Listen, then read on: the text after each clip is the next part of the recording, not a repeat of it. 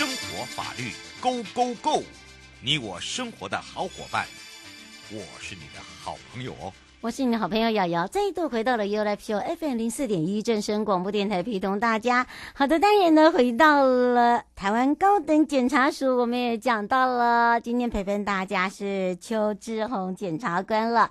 我们要聊到了哦，这个现在的孩子啊，常常有一些这个新创意，或者是说他想要做一些事情是要引起大人的注意，或者是他想要做一些很异类的事情，要引起很多人的。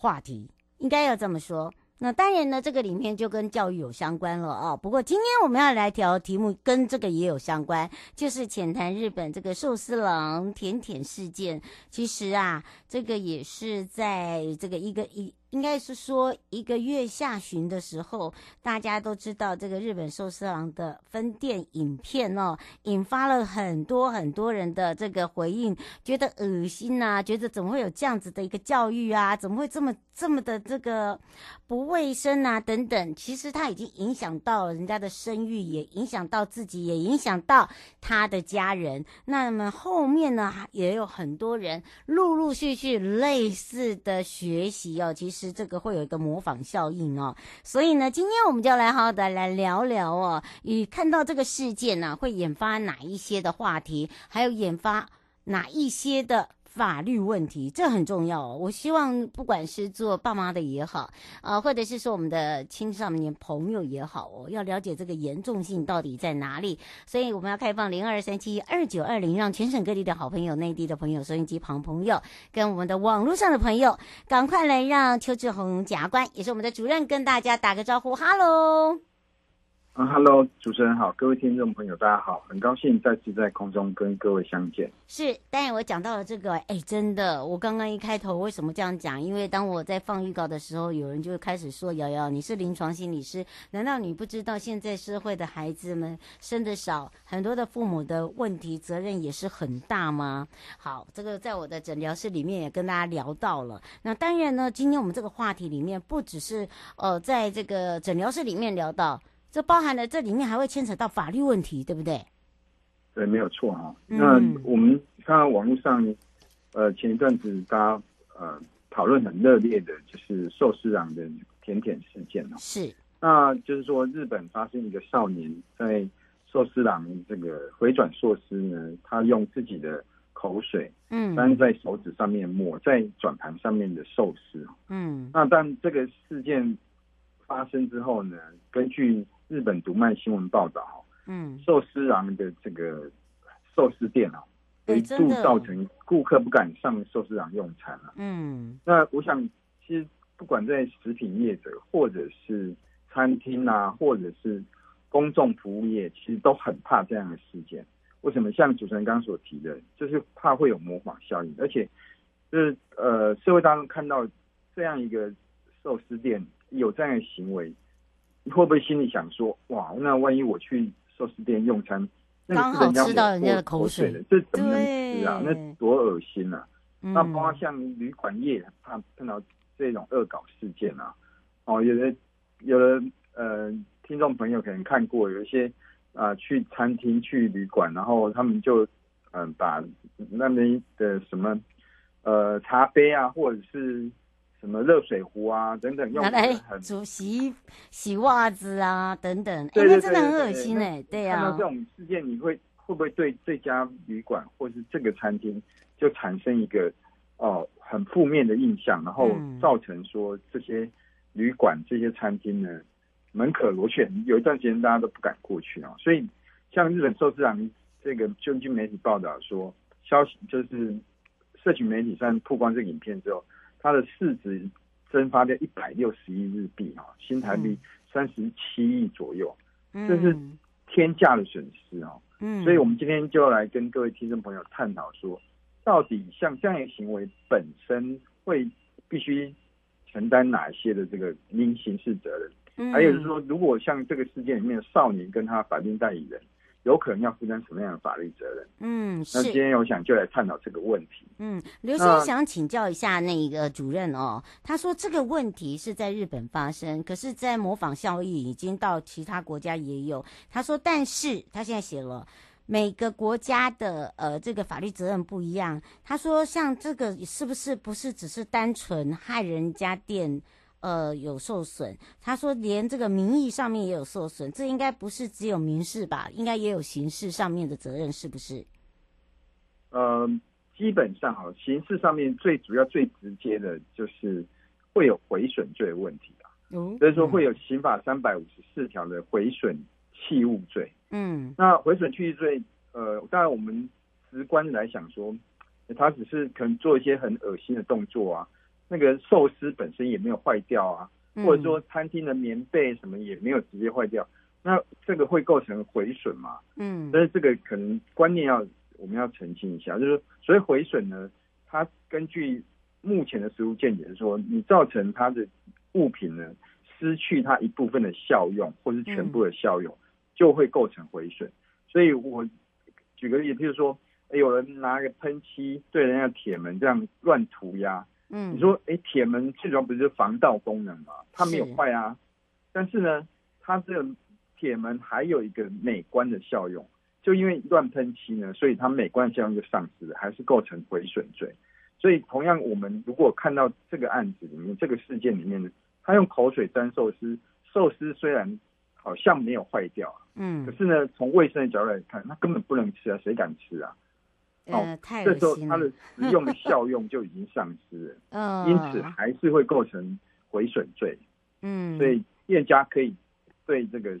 消费者提出毁损罪的告诉，那当然听众朋友也很有概念啊，就是说，当然这可能会进一步去影响到这个寿司店的名誉、商誉啊。是。那但是这部分可能就会比较间接啦。那是不是会呃直接呃构成妨碍名誉？这可能要看事件本身，因为像这个事件本身就是它本身播出的影片，就是这个少年在恶搞。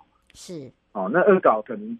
基本上不见得会直接影响到这个店家的商誉，因为大家知道这个就是这个少年搞的，并不是这个店家呢，它本身产品有什么问题，或是它生产的东西过程有什么瑕疵，所以比较直接的应该是毁损罪。那当然看个案情况，还是当然也有可能说会不会有这个妨碍名誉的问题。嗯，那这是刑事责任部分。嗯，是哦，刘先生想请教一下哦，说他说其其实现在的孩子可能都喜欢标新立异。他说像有些人会呃，这个在晚上凌晨的时候呢，会把人家的呃这个铁门喷漆啦，还有啊去破坏这个公共公共厕所啊这些。其实他说像这个都是属于已经呃有毁损罪了。可是基本上，难道如果他是未成年，只有他？这样子会没有罪吗？那他的父母不会有罪吗？他想请问这一点。哦，对，那这就谈到呃少年事件的这个责任哈。那当然，像这个是高中生嘛，哈，口说寿司事件是高中生，他未满十八岁呢，基本上他不能说完全没有罪哈，而是说我们对于少年，然后他可能涉及犯罪，有一个少年事件处理法来处理。嗯那如果说是已经构成对社会法益侵害很严重的情况，他可能会被少年法庭法官裁定认为是少年刑事案件。那通常这一种事件通常都要比较严重，譬如说，呃，已经砍人呐、啊，甚至杀人放火这一种，这种法官可能裁定说少年保护呃刑事事件。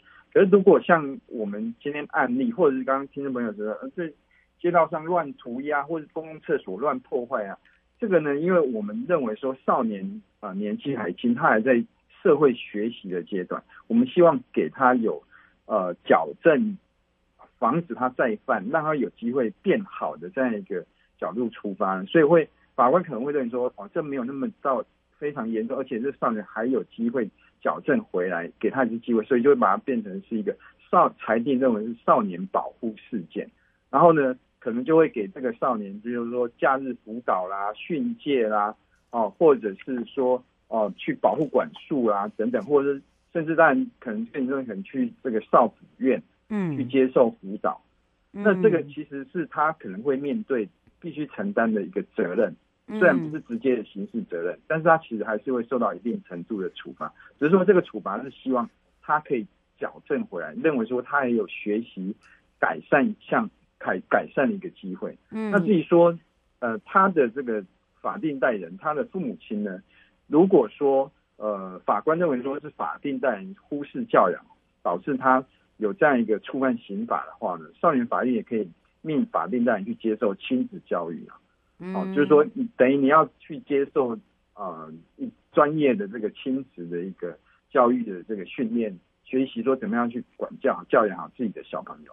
所以其实如果从法律上，少年事件处罚还是有赋予，包括这个少年还有他的父母亲一定的法啊、呃、法律责任，并不是说完全没有责任，就是说这是一个不同形式，跟我们呃对成年人的这个刑事责任有不同的一个。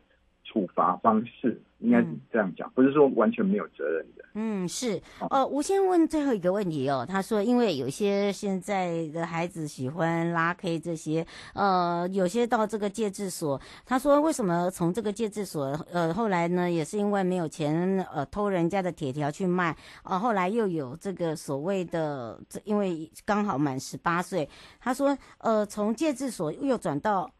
那个疗养院，草屯疗养院，他说是因为他已经很严重的意思吗？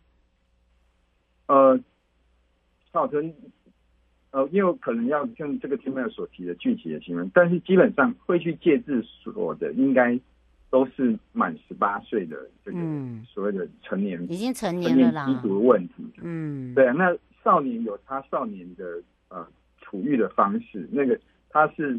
呃，可能有另另外去少年事件处理他协助他戒毒的场所，那不见得是戒治所。嗯。那如果有继续私用的倾向，可能就会有要进一步到呃像疗养院之类的去帮他去戒断。就是说戒治所，他可能是短期的去观察他有没有继续私用的倾向。那如果判定他有继续私用的倾向，可能进一步要去类似疗养院这一种处所。然后去呃比较长期的帮助他戒除毒品，嗯，啊，所以这可能要看个案的情况。那实际上他呃，可能听众朋友所认知那个名词，可能要看呃，到底他是属于什么样的方式，会会区分，我不懂区分。没错，最后我们特别提醒大家的地方，最后我们要提醒大家的地方。哦，是的，抱歉啊。对，我们从这个事件可以发现说，虽然只是一个小动作，可是它引起的这个损害却可能是无远弗届。像这个少年这样行为，可能他如果这个店家去求偿，可能法官会认为说，已经可以证明他的损害，虽然损害没办法去计算，而他斟酌个案情可以裁定一个天价的赔偿。那这个少年以及他的法定代理人，可能就要负担无法想象的赔偿。你看，像他损失。三十七亿台币，这万万一叫父母赔，父母怎么赔得起？没错，所以这个今天少年一个可能一个呃恶作剧行为。各位亲爱的朋友，离开的时候别忘了您随身携带的物品。台湾台北地方法院检察署关心您。